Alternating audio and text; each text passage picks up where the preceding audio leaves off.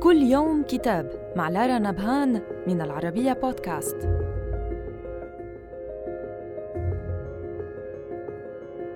نتناول اليوم كتاب قراءات فكرية سياسية للأكاديمي والباحث الدكتور هاشم نعمة فياض.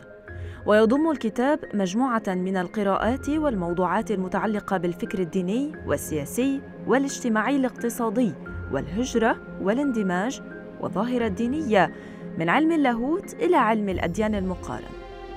كذلك تتطرق الدراسات إلى العهد القديم والعهد الجديد في النصوص الإسلامية ويقدم المؤلف أيضا قراءة في الإسلام السياسي والفكر الإسلامي والإسلام والنظام السياسي ومفهوم ولاية الفقيه والجهاد في الغرب ومن الدراسات الأخرى راسماليه الكوارث وتزايد شعبية الماركسية في هولندا وشركات النفط العالمية والمناخ والعشيرة والدولة في بلدان عربية وإسلامية والعشائر والقبائل والدولة والعشائر والقبائل في مناطق النزاعات والجيش والسياسة إشكاليات نظرية ونماذج عربية.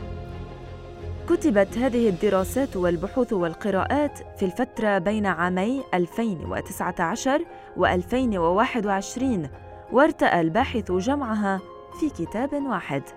صدر الكتاب عن دار أهوار للنشر والتوزيع في بغداد.